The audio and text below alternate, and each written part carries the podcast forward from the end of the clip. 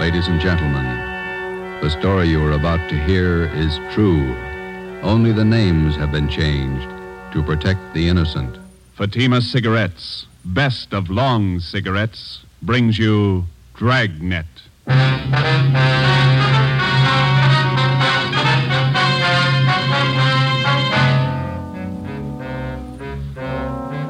You're a detective sergeant. You're assigned to homicide detail. A vicious killer has taken the life of a 62 year old woman. Suspicion points in only one direction. The murderer was heartless, cold blooded. Your job get him. If you want a long cigarette, smoke the best of long cigarettes. Smoke Fatima. It's the long cigarette that contains an essential ingredient of all the very popular cigarettes, Turkish tobacco. That's why you see the turkey symbols on the attractive golden yellow Fatima package. That's why Fatima has a much different, much better flavor and aroma than any other long cigarette. That's why Fatima doubles and redoubles its smokers. Yes, if you want a long cigarette, smoke the best of long cigarettes. Smoke Fatima. Dragnet, the documented drama of an actual crime. For the next 30 minutes, in cooperation with the Los Angeles Police Department, you will travel step by step on the side of the law through an actual case from official police files. From beginning to end, from crime to punishment, Dragnet is the story of your police force in action.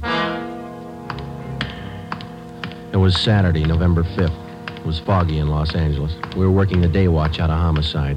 My partner's Ben Romero. The boss is Ed Backstrand, chief of detectives. My name's Friday. It was 3:35 p.m. when I got to room 42. Homicide.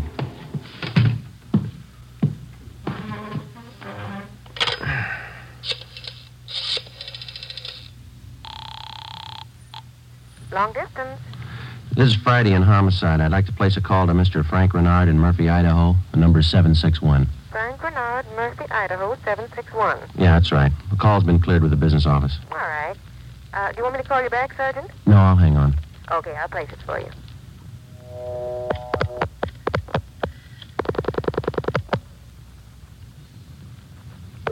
Long distance? Long distance, Mr. Frank Renard, Murphy, Idaho. Murphy, 761. Thank you. New Haven, Connecticut. Your number, please? Charge the call to Madison, 7961. Thank you. The time and charges when the call's completed, operator. Rate operator? You to put a man out there? Yes, Murphy, Idaho, routing and person rate.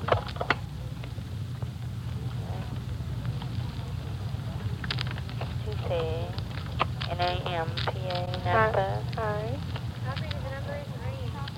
Boise, Hi. 160 plus. 160, thank you. Welcome. Through Boise.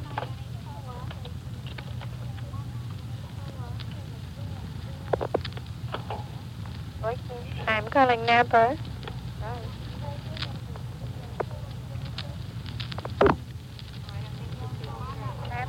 Murphy, 761.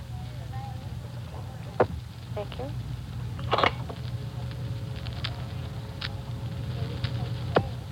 Keep ringing, 761. They're ringing the number, Sergeant. Okay, thanks.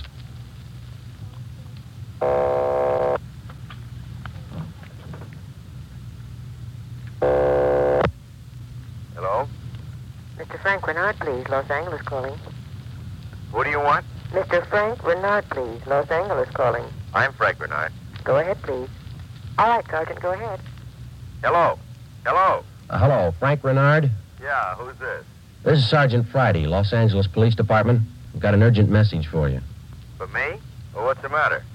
Your wife, Dolores, asked me to call you. Something's happened to your mother. What do you mean? What's happened? I better let your wife tell you. She wants you back in Los Angeles right away. Look, what's this all about? I can't leave my job now. You better come. Your mother's been murdered.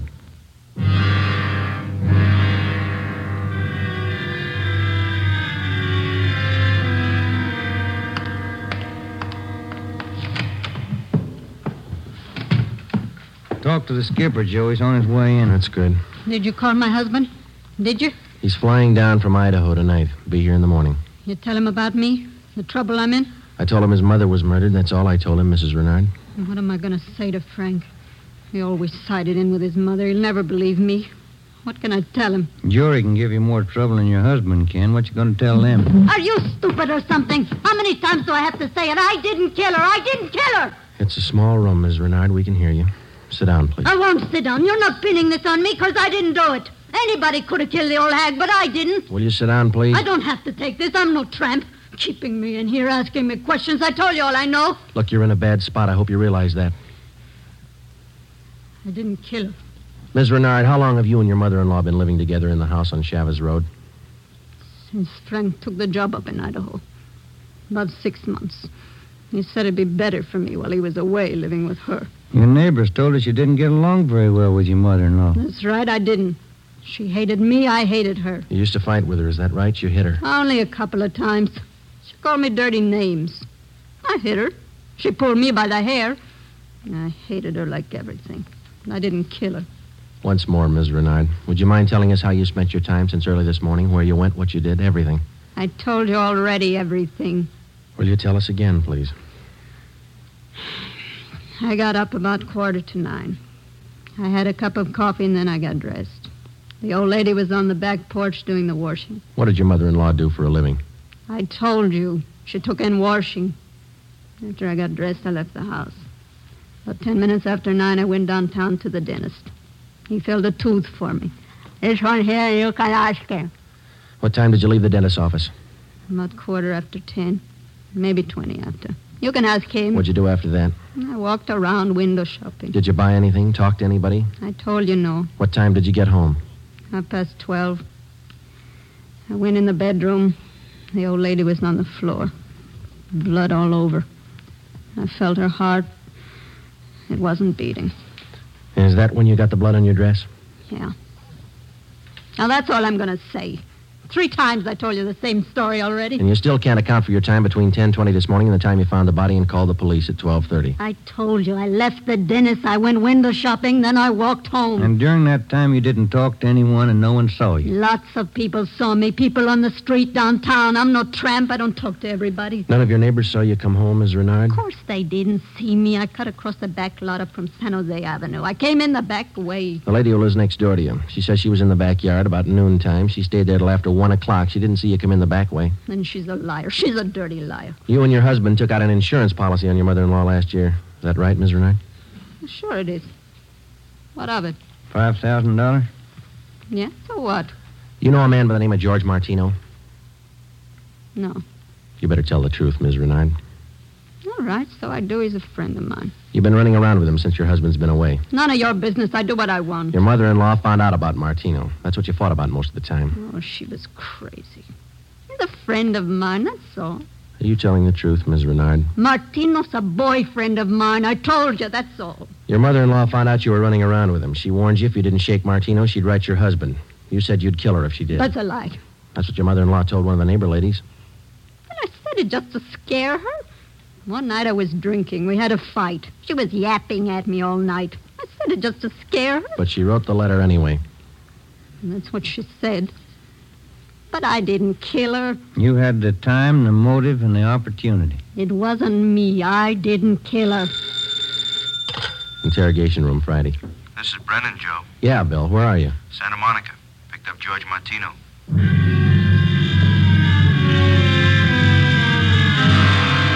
Ben and I drove Mrs. Renard to Lincoln Heights Jail, fifth floor, and had her booked on suspicion of 187 PC. When we checked back in at the office, Brennan and Wiseman, the other two men on the case with Ben and I, were questioning George Martino in the interrogation room. Ben and I stood by. Martino admitted only two things. He had been running around with Mrs. Renard since her husband left town, and he had heard Mrs. Renard express a desire to do away with her mother-in-law. After the questioning of Martino, Sergeant Brennan, Ben and I met with Chief Ed Backstrand. It was 5.15 p.m. You got everything but the murder weapon, huh? That and Mrs. Renard's confession. She ought to come through, huh, Joe? I don't know. She's scared, but she's still got a smart mouth. What about Martino, Brennan? You think he had a hand in it? I don't think so. We spent most of the afternoon talking to him. He hasn't got the guts. We took a statement. And does he have an alibi? Solid. What was the cause of death? Strangulation, multiple fractures of the skull. All the motives are with Mrs. Renard, Chief. Pretty clear cut job. No evidence of robbery or burglary, I guess. A couple of the dresser drawers in her bedroom were emptied on the floor and clothes tossed all around. Pretty obvious plan to make it look like burglary. Maybe. We found three $1 bills in plain sight. They were on the floor near the body. If a burglar went through the stuff, he wouldn't have missed that money. And then it shouldn't be too much trouble tying it up. Shouldn't be, Skipper. Uh, Friday and Romero, you follow the case through. Fra- oh, just a minute. Hello, Backstrand. Yeah? What? All right, I'll send him over. Lee Jones. Just finished checking the evidence at the crime lab. Yeah? He thinks Mrs. Renard's innocent.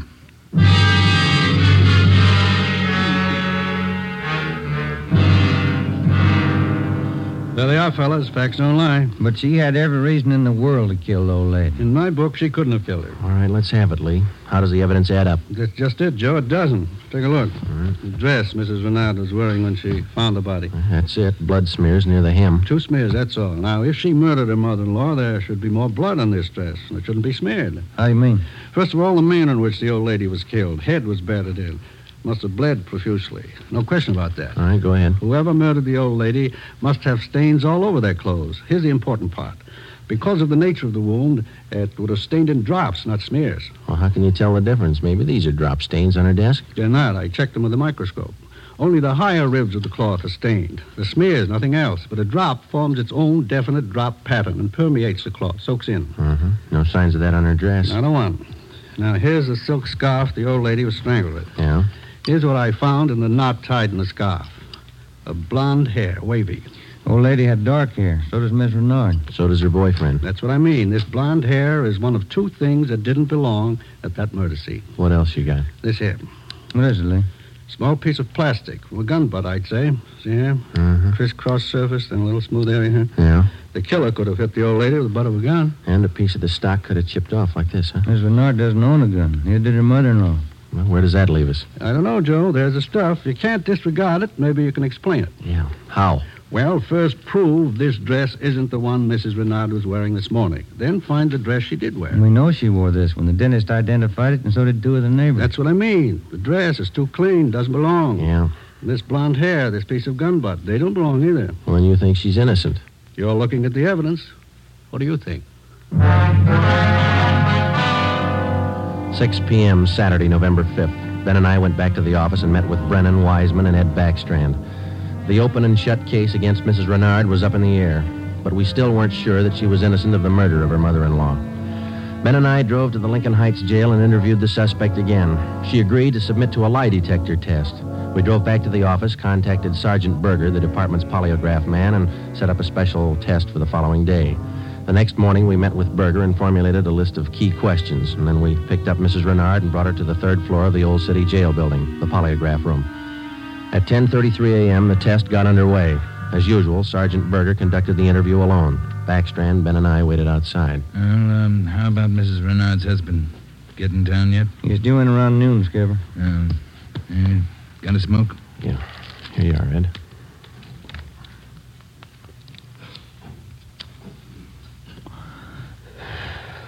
Yeah, thanks. What Time is it now? 11:25. Mm, here's Berger now. That's it, Ed. what'd you get? I can study the chart a little more. The results are pretty well defined, though. How's it look? No reaction to the key questions. What's your opinion? I don't think she did it.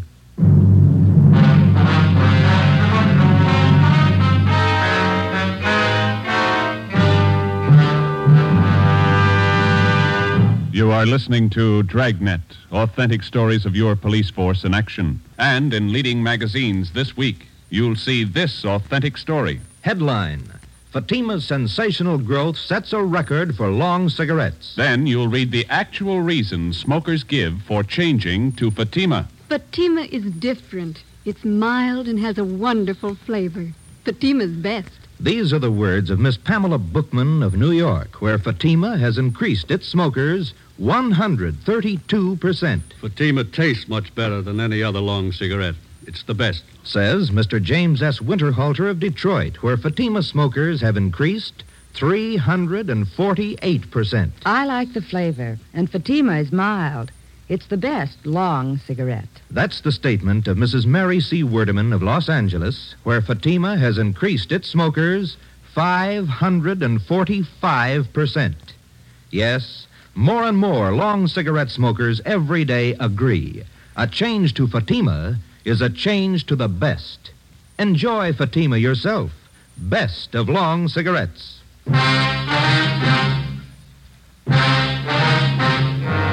8 a.m., Monday, November 7th. Mrs. Renard was released from custody. We questioned her husband, Frank Renard, briefly. He could tell us nothing more than we already knew. Brennan and Wiseman were called back on the case, and together the four of us started over again from the beginning. We had a dead body, two pieces of physical evidence to work with, no idea how to fit them together, and no suspects. We went back to the Chavez Road neighborhood where the murdered woman lived and started pushing doorbells. We canvassed the neighborhood for three days, and we uncovered one slim lead. He was selling magazines, officer. Went door to door, right up the street here. Young fellow. Could you describe the man for us, please? Nothing to talk about. Pasty face, pimply complexion, blonde hair.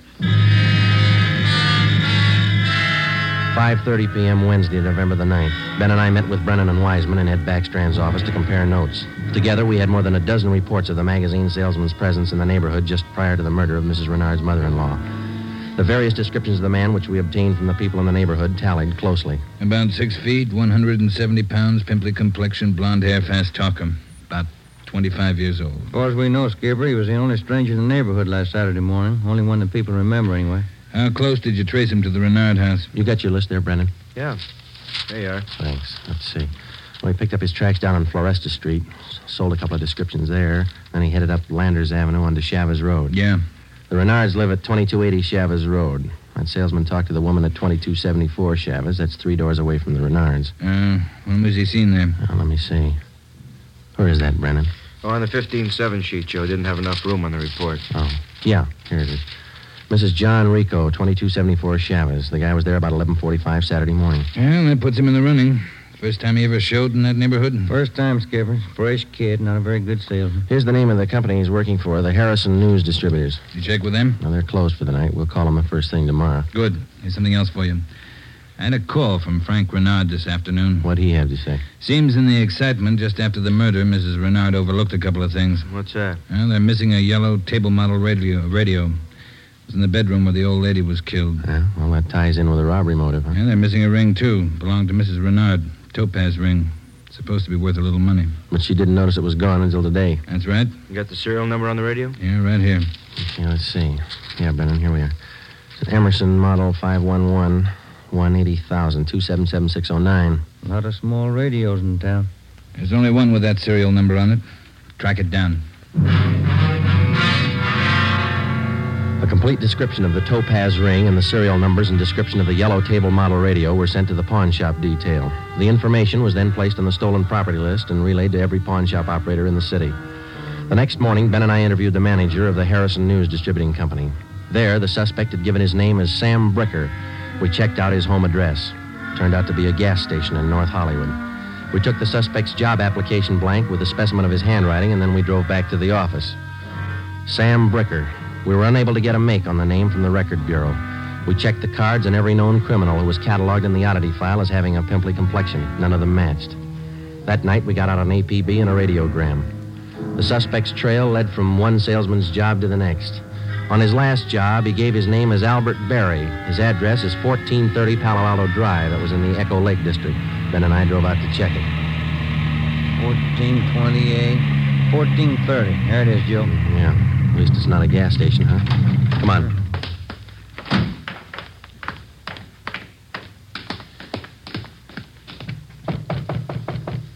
Tiresome, huh?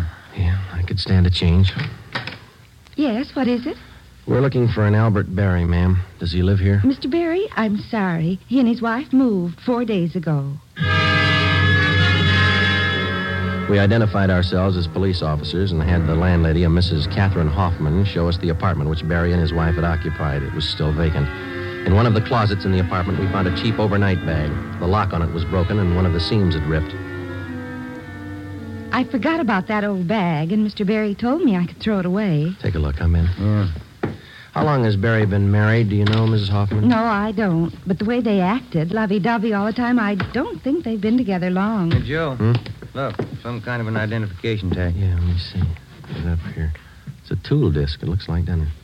Jameson Larrabee, Pittsburgh, Pennsylvania. You're not after Mr. Barry, are you, officer? Yes, ma'am, we are. Did he leave a forwarding address? I wish he did. I'm holding three letters for Mrs. Barry in my apartment right now. May we see them, please? Certainly.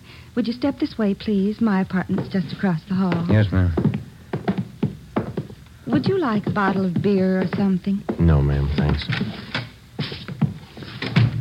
Let's see. I thought I put. Yes, here they are. Three of them, Sergeant. From her folks, I think. Mrs. Barry's from Fresno. Oh, that's good. I want to copy down this return address, ma'am. Uh, yeah, go ahead. Okay. That's C.K. Ulrich, U-L-R-I-C-K. 525 North Lamona, Fresno. Yeah, I got it. There you are, Miss Hoffman. By the way, did the Barrys say they'd call for their mail? Mrs. Barry did. That's why I'm holding on to it. All right. Just one more question. Do you remember if Mr. and Mrs. Barry had a radio? Yes, they did. A small one. Do you remember what brand it was? No, I don't. It had a yellow case. That's all I remember. Before we left, we called Ed Backstrand, and he had an immediate stakeout placed at the apartment house in case the Barrys returned to pick up their mail. Ben and I went back to the office and placed a call to the Pittsburgh Police Department. We gave them the description and the number of the tool disc which we'd found in Barry's old suitcase. They said they'd check with the Jameson Larrabee Company in the morning and then they'd call us back. That night, Ben and I drove to Fresno and checked in at the police station up there. Two officers were assigned to stake out the Ulrich home. We interviewed Mr. Ulrich, who identified himself as Albert Barry's father-in-law. He told us his daughter had married the murder suspect eight months before, and he gave us pictures of Barry taken at the wedding. Ulrich told us that he'd catch a Santa Fe train out of Fresno the next morning. He wanted to be in Los Angeles to take his daughter home when Barry was apprehended. It was almost 2 a.m. when Ben and I left Fresno and started back for Los Angeles. We checked in at the office at 10 minutes past 8 the next morning. At 8.35, the call came through from the Pittsburgh Police Department. What did they say, Joe? It was a tool disc, all right. Jameson Larrabee Company, issued 18 months ago to one of their workers. They give a name? Albert Barry. 11 a.m. Monday, December the 5th. One month to the day since the 62-year-old woman had been beaten to death. The pictures of Barry and his wife, which had been taken at their wedding, were printed up in wholesale lots and distributed to all points. Mr. Ulrich, Barry's father-in-law, arrived in town and got himself a hotel room. We waited. There was no report from the stakeout at the apartment house. We checked back in at the office at five minutes to one. I'll get it. Homicide, Friday. This is Mr. Ulrich, Sergeant. I just got a call from my wife in Fresno. I thought you'd want to know. What's that? The wife got a letter from Norma. They're living in South Pasadena, an apartment. You got the address there? Yes, sir. That's what the wife called about. It's 134 Norway Terrace. When was the letter mailed, do you know? Wife said it was postmarked December 3rd, day before yesterday. Get your coat on, Ulrich. We'll be right over. Ben and I picked up Mr. Ulrich at his hotel and drove to the South Pasadena address. Barry and his wife had the apartment on the top floor. Neither of them were at home. The landlord let us in with a pass key. In the bedroom, we found a small yellow radio. We checked the serial numbers. They matched. It was the same radio stolen from the Renard house. In the bedroom closet, we found two suitcases. We checked through them. Yeah, nothing in this one, Joe. Here we are. Look at these. What are they, Sergeant? Pair of plastic gun butts. Let's see, Joe. One of them's been chipped, see? Sergeant, hmm? somebody coming up the stairs. All right, let's get in the living room. Be quiet.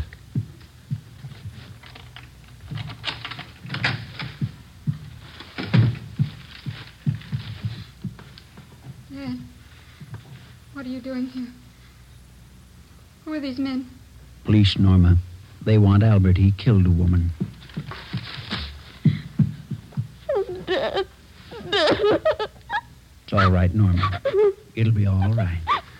Did you know your husband killed a woman, Miss Barry? He just told me last Saturday.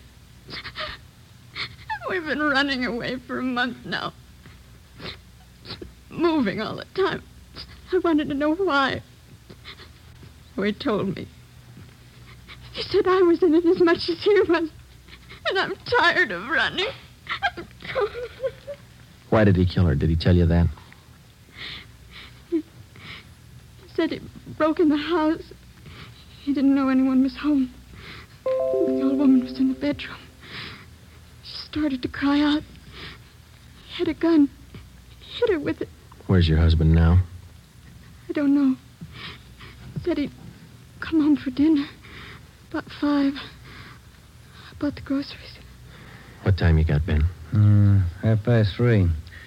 Um, that ring you're wearing, Miss Barry. Did your husband give you that?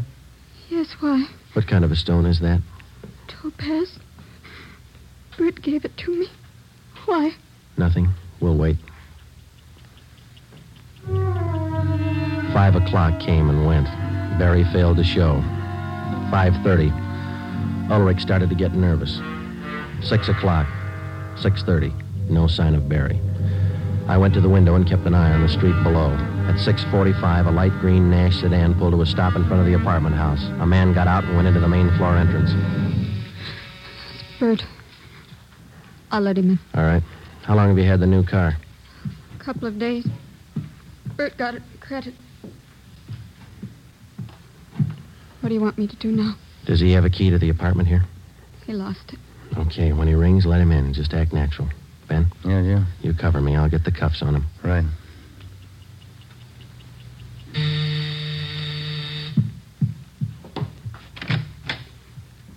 Bert. Look out, Joe! All right, drop it, Barry. Okay, Ben. Yeah. He's fast with a gun. Nice looking, isn't he, Sergeant? You'd never think he'd kill anybody. Come on, let's take him in. I love him. I still love him. but you're a cop. You wouldn't understand. That's right. I wouldn't understand. I'm a cop.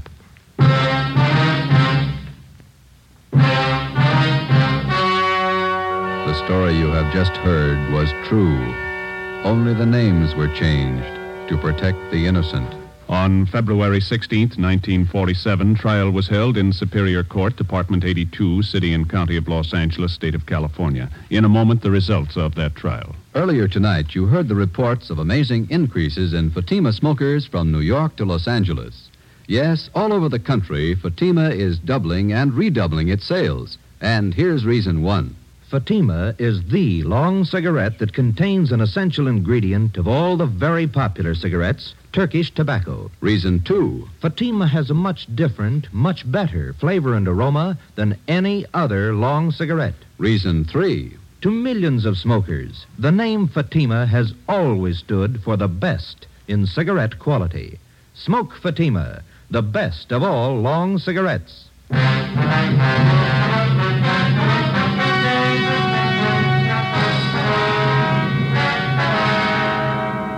Albert Ralph Berry was tried and convicted of murder in the first degree. His wife, Norma Berry, was found innocent of the charge that she harbored a criminal. She was returned home with her father. Berry was executed in the lethal gas chamber at the state penitentiary. You have just heard Dragnet, a new series of authentic cases from official files. Technical advice for Dragnet comes from the Office of Acting Chief of Police W.A. Worton, Los Angeles Police Department. Tonight's program is dedicated to Private Hubert W. Estes of the District of Columbia Metropolitan Police Department, who, on the night of May 16, 1947, gave his life so that yours might be more secure.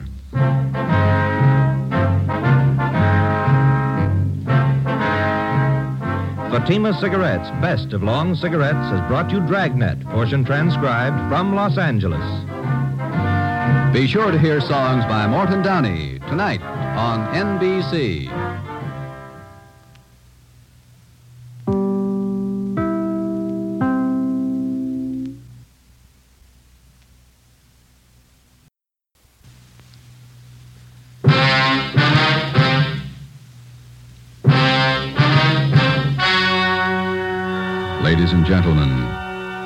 Story you're about to hear is true.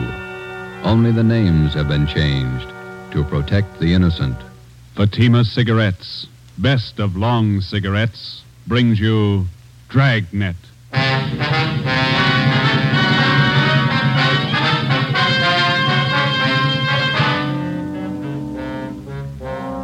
You're a detective sergeant. You're assigned to Juvenile Bureau. A rash of crimes has broken out in your city. Suspicion points to an organized gang of juveniles. Your job, stop them. If you want a long cigarette, smoke the best of long cigarettes. Smoke Fatima. It's the long cigarette that contains an essential ingredient of all the very popular cigarettes, Turkish tobacco. That's why you see the Turkish symbols on the attractive golden yellow Fatima package. That's why Fatima has a much different, much better flavor and aroma than any other long cigarette. That's why Fatima doubles and redoubles its smokers. Yes, if you want a long cigarette, smoke the best of long cigarettes. Smoke Fatima. Dragnet, the documented drama of an actual crime. For the next 30 minutes, in cooperation with the Los Angeles Police Department, you will travel step by step on the side of the law through an actual case from official police files. From beginning to end, from crime to punishment, Dragnet is the story of your police force in action. It was Sunday, March 27th. It was windy in Los Angeles. We were working the night watch out of Georgia Street Juvenile Bureau. My partner's Ben Romero. The boss is Ed Backstrand, chief of detectives. My name's Friday. I was on the way up from the Juvenile Bureau, and it was 11.25 p.m. when I got to the receiving hospital, room 5, the treatment room. Everything happens on Sunday nights, huh, Joe? Yeah. How's the kid making out, Doc? The one arm is cut up badly. Nothing fatal, though. How'd it happen? That's what I'd like to find out. Can I talk to him? If you want, don't press him, though. He's had a bad shock. All right.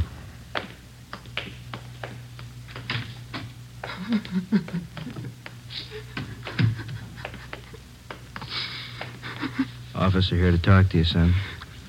I can't. Tell him I can't talk, please. Just a few routine questions, son. You're going to have to answer them sooner or later. Please. Can't you see what's happened already? I can't tell you anything. Jack Monroe, is that your real name? Yeah, How old are you? I'll be 60 next July. Where do you live? I can't tell you. You know that. Now let me alone, will you? Let me alone. You've been running around with that gang of kids on Spring Street, haven't you? The big timers, isn't that what they call themselves? I don't know anything about it. Believe me, I can't talk. You tipped us off about the burglary they were going to pull tonight. Is that where they knifed you? Look, will you believe me? I can't tell you anything. Not anything, please. He's still shaky, Joe. All right, Doc. Well, Jack, we'll talk about it later when you feel better. You see what they've done to me already? They said next time they'd kill me.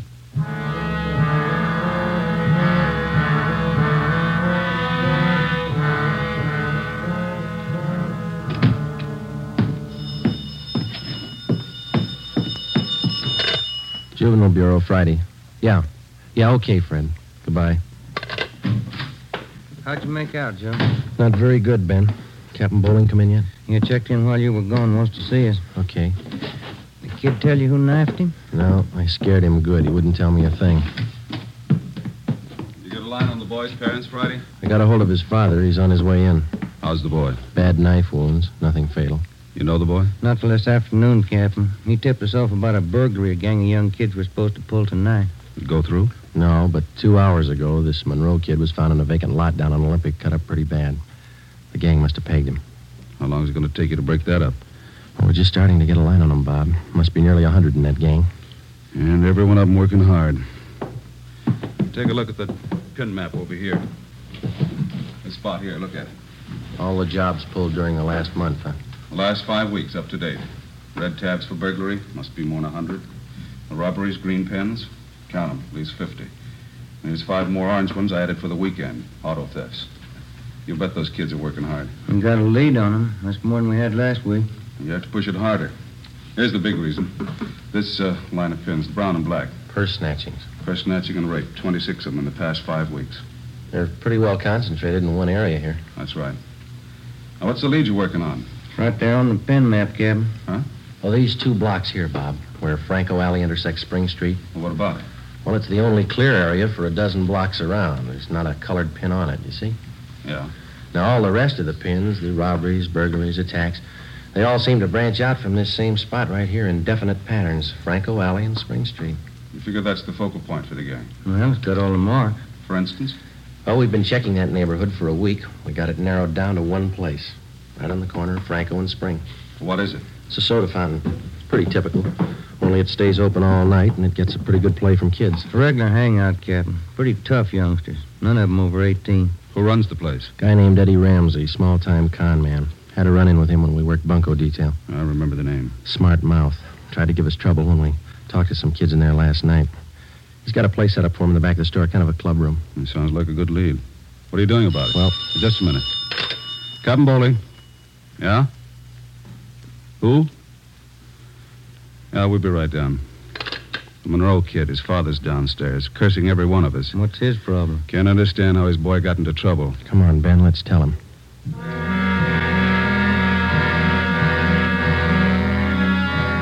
What kind of a city do we have when we can't allow our children out on the street without being stabbed or shot? What's our great police force doing when this is going on? I'd like an answer if you got one. I demand an answer. We got an answer for you, Mr. Monroe. Will you sit down? My boy's lying in there in that hospital bed, cut to pieces.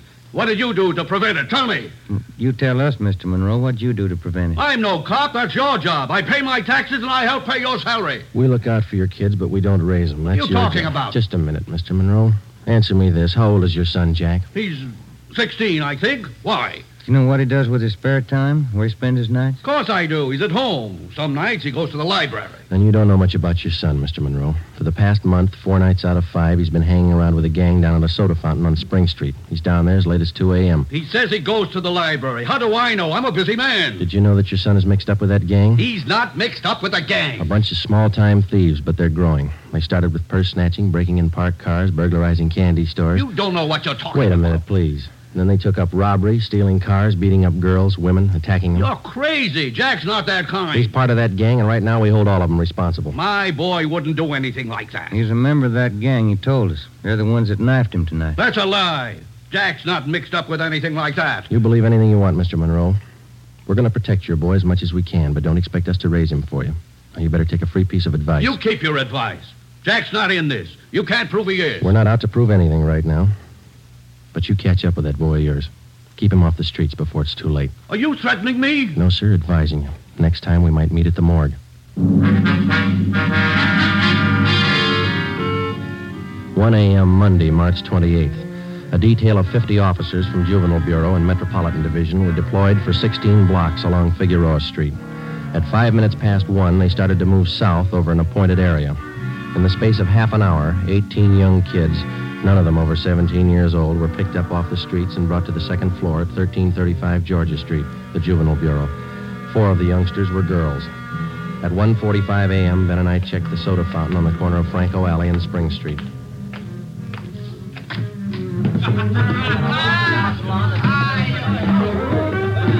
Same bunch, Joe. Business as usual. Yeah, come on. Hey, Teddy, the Bulls. They're back again. Same guys. Go back and tell Eddie. Hey, look, why do you guys have to keep tracking us, huh?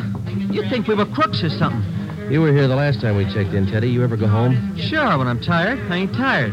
Uh, what's the matter? That's your money on the table there? Sure, it's my money. You want to borrow a buck? $28. That's a lot of money for a boy your age. You keep pretty late hours, son. You have to go to school in the morning? Maybe. I can sit here, can't I? It's free country. I'm drinking coffee.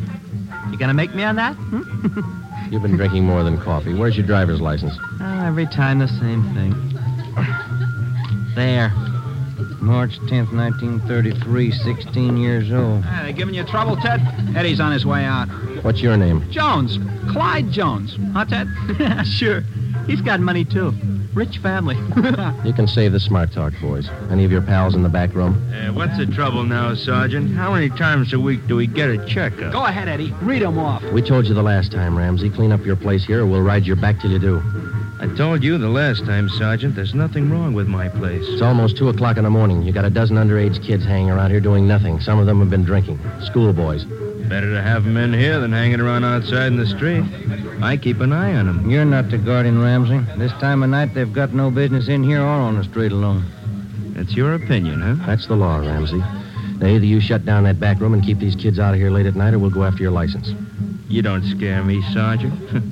you can't prove a thing. A couple of these kids have juvenile records. They're on probation. We can tag you for contributing. You still don't scare me. Now, why don't you leave the kids alone? That's right, Eddie. Read them off. Ben, get Benson and Bell. Roger. If you won't clean up your place, Ramsey, we'll do it for you. Yeah? What are you going to do? We're pulling these boys in, all of them.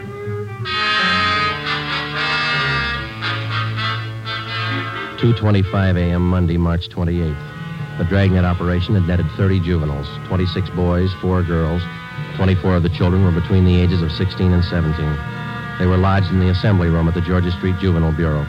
The other half dozen were 13 and 15 year olds. They were taken to the juvenile hall at 1369 Henry Street.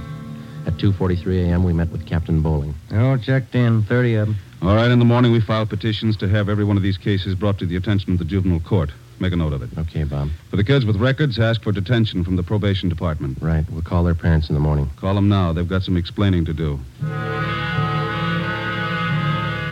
By 6 a.m., all but three of the children's parents had shown up. To most of them, it was nothing new. Their kids had been there before, they'd be there again. They took the lecture from the juvenile officers calmly. As long as it didn't mean trouble for them, they wouldn't worry. When they got their children home, they would reprimand them, not for running the streets, but for being picked up by the police.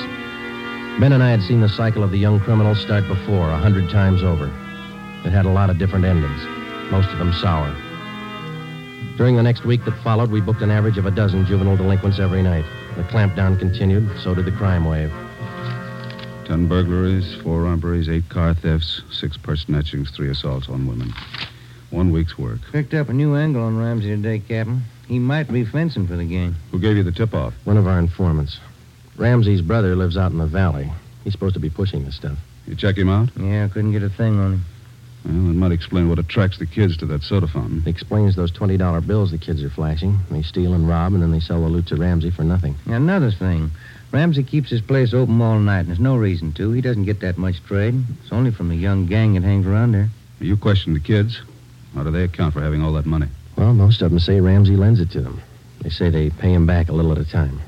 I think he's fencing for the kids. If you tried to get his license? No luck, Captain. We can't prove a thing against him. Then we'll do it the hard way. Sweat it out. That night, we drove out to Ramsey Soda Fountain and asked him again to clean up his place, to keep the young kids out after 10 o'clock at night, to stop lending them money. He refused. There was nothing we could do. His business was a public place. He could not be held responsible for any of his patrons. In the next 10 days that followed, Ben and I haunted the sidewalk outside the soda fountain. We questioned every youngster as they entered and left. We made more than a dozen arrests. Many of the kids had been drinking heavily. We found some of them under the influence of narcotics. But Ramsey was still in the clear. The crime wave continued sporadically. Ben and I waited for our chance. It was a long time coming. Thursday, April 14th, we had dinner at Johnny Cokin's place, and it was 10.35 p.m. when we checked back in at the office. Hot shot. Grab it, Joe. Yeah. The terminal on Market Street, a 459 and shooting. The terminal on Market Street, a 459. Let's go.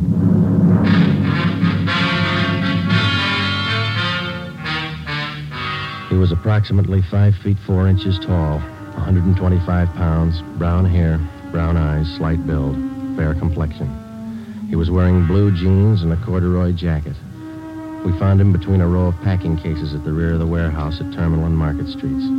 There was a single bullet hole in his forehead just above the left eye.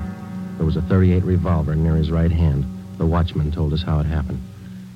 He broke in the back of the warehouse, Sergeant. He wanted to shoot it out with me. Here's his ID card. Fell out of his pocket. Teddy Cameron, age 15. Dear God. A kid. I didn't know, Sergeant. He didn't either. He thought he was grown up.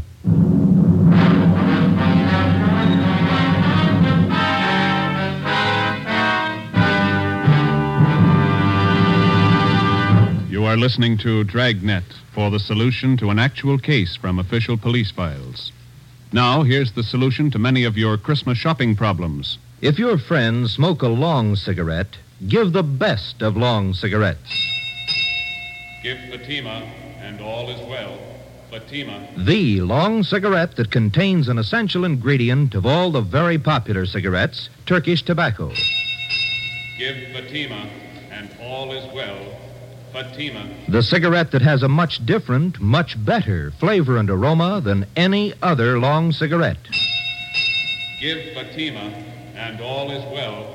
Fatima. The cigarette that has doubled and redoubled in popularity. Here are the authentic reports. New York Division, Fatima sales up 132%. Chicago Division, Fatima sales up 453%. Los Angeles Division. Fatima sales up 545%. More and more smokers agree Fatima is the best of long cigarettes. So enjoy Fatima yourself and give Fatima for Christmas in the attractive golden yellow carton. Everyone who smokes Fatima says that this great new long cigarette is the best of all long cigarettes.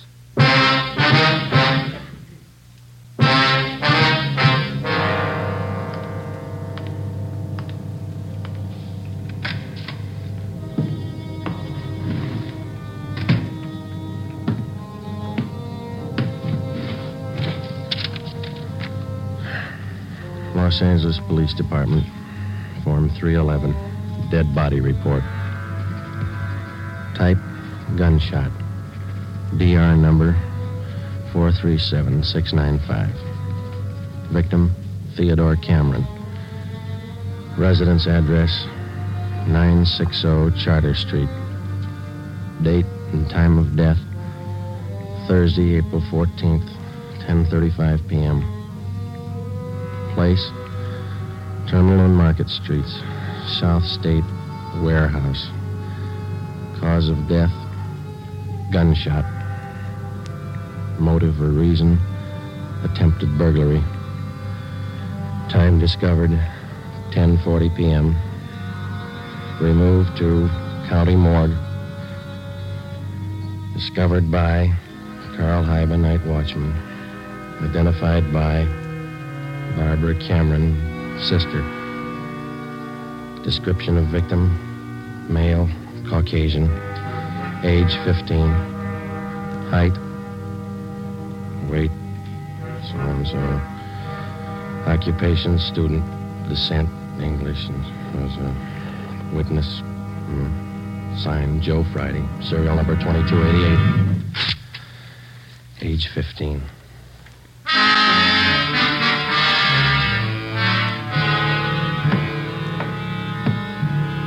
Ready, Joe? Hmm? And Cameron boy's sister. She's waiting in No. the next room. Yeah. Yeah, let's go. She taking it hard? Yeah. Morning, Miss Cameron. Good morning. We won't keep you long. Just a few routine questions. Yes, all right. Miss Cameron, how many are there in your family? There were three of us Teddy, Mike, and me. Mother and father are dead. I work. Teddy and Mike go to school. I mean, Mike does. How old is your brother Mike, Miss Cameron? He's 14. You're the sole support of your two brothers. Yes. Do you have any idea who the boys were your brother Ted used to run around with? I don't know them by name. I remember seeing a couple of them once or twice. Mike would know, I think. He and Ted were pretty close, brothers. Do you know if Ted mixed with a gang of kids down on Spring Street? Maybe Mike would know that. Sergeant Teddy wasn't a bad boy. He wasn't a bum. None of us are. I tried to raise the boys like Ma told me. It wasn't easy. We made out. Yes, I understand, Miss Cameron. My salary didn't have too much, but we got by. Yeah. I figured on getting married. I'm 31. It'd be good for the boys, especially Teddy. He's dead, isn't he? Yeah. I couldn't be in two places at once. Hold a job and watch the kids. But that's why I thought maybe a husband. I'm sorry to press, Miss Cameron. Do you think your brother Mike can tell us about that Spring Street gang? Well, Mike could know. Where can we find him? Staying at a friend's house. I got the address in my bag.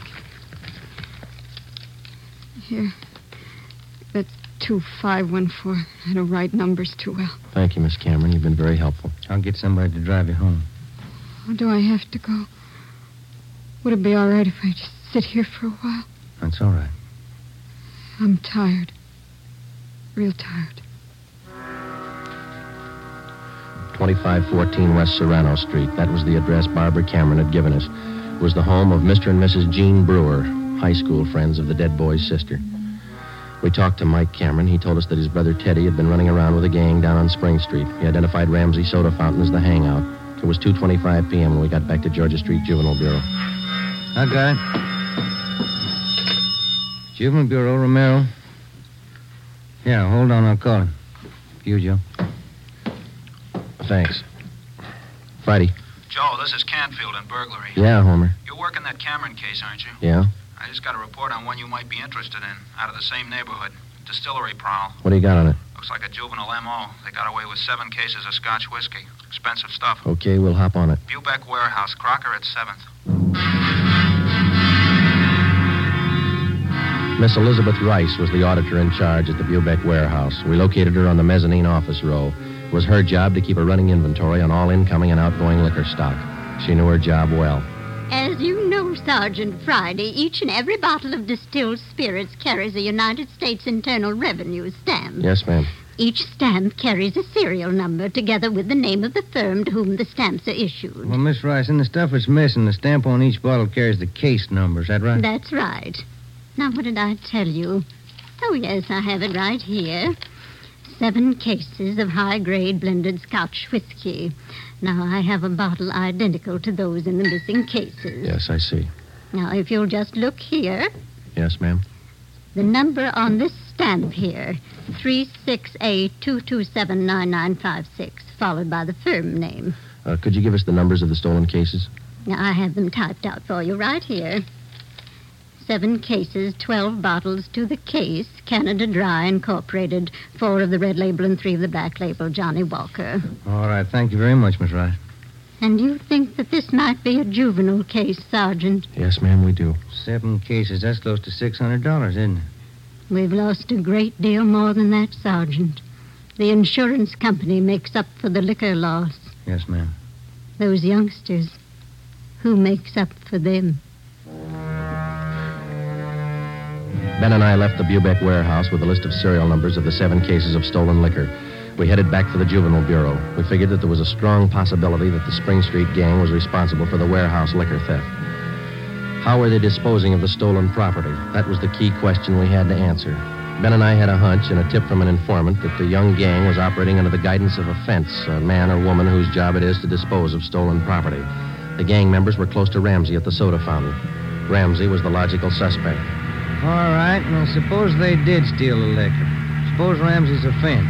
What's he done with the stuff? I don't think he's turned it this fast, if he's turned it at all. He wouldn't keep it at the soda fountain, no liquor license. And we've been around too much. He wouldn't keep it in his house. He lives in the rear of the fountain. It's too hot. Only leaves one other location that we know about. His brother's place in the valley. It was five minutes to ten when we turned left off Ventura Boulevard onto Sepulveda. Ramsey's brother had a small farm about a mile and a half off the highway. It was a modest white frame house planted squarely in the center of an acre of ground. An unpaved driveway led off to the left of the house to the garage. Pull up here, huh? Yeah, okay. Yeah, it looks kind of quiet, no lights. Let's go.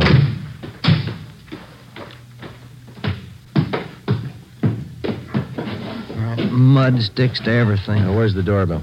Oh, here it is. You got your flashlight? Yeah, what? Here's a note somebody left. Oh, it's on the bum again. Here, I'll strike a match. Okay. Can you hold it a little closer? Mm, Can you read it? Yeah. Harry, wife and I have gone to the drive-in theater.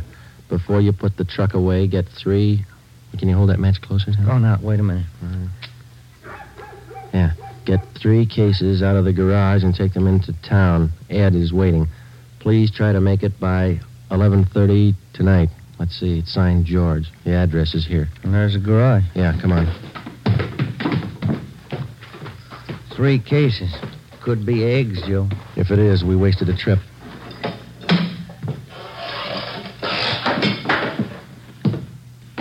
Oh, I'm out of matches, Joe. All right, here, use mine. What was that? Checking. Oh, come on. See anything? No. There goes the light. Just a minute. I'll strike another one. You can save your matches. We found it. We found five cases of Scotch whiskey on the floor of the garage. We checked the serial numbers against the warehouse list. They matched. We went back to the car and called communications. We had an immediate stakeout placed on George Ramsey's place, and then we headed back for the city. It was 11:20 p.m. when we got to the address we found on the note. Oh, it's about time, Harry. Hello, Ramsey. We can do without the music. What's your problem this time? You're almost out of scotch, Ramsey. Serial numbers check out, Joe. Sorry I can't offer you a drink. We're too old to drink here, aren't we, Ramsey? Where's your phone? You want to invite somebody? You can see we're out of booze. You got a phone? In the hall. Ben, call the office. Yeah.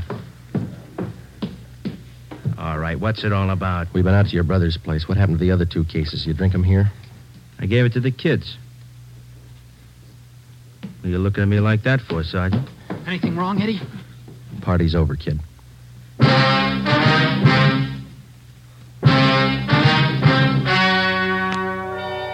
The story you have just heard was true. Only the names were changed to protect the innocent.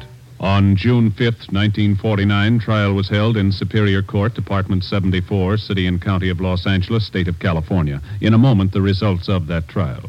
Earlier tonight, you heard the reports of amazing increases in Fatima smokers from New York to Los Angeles. Yes, all over the country, Fatima is doubling and redoubling its sales. And here's reason one. Fatima is the long cigarette that contains an essential ingredient of all the very popular cigarettes, Turkish tobacco. Reason two. Fatima has a much different, much better flavor and aroma than any other long cigarette. Reason three. To millions of smokers, the name Fatima has always stood for the best in cigarette quality. Smoke Fatima, the best of all long cigarettes.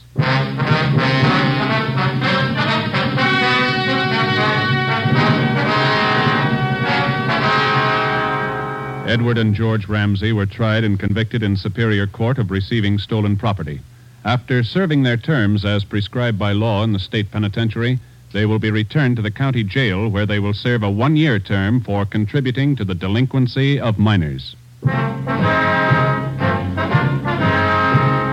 You have just heard Dragnet, a new series of authentic cases from official files. Technical advice for Dragnet comes from the Office of Acting Chief of Police W.A. Worton, Los Angeles Police Department.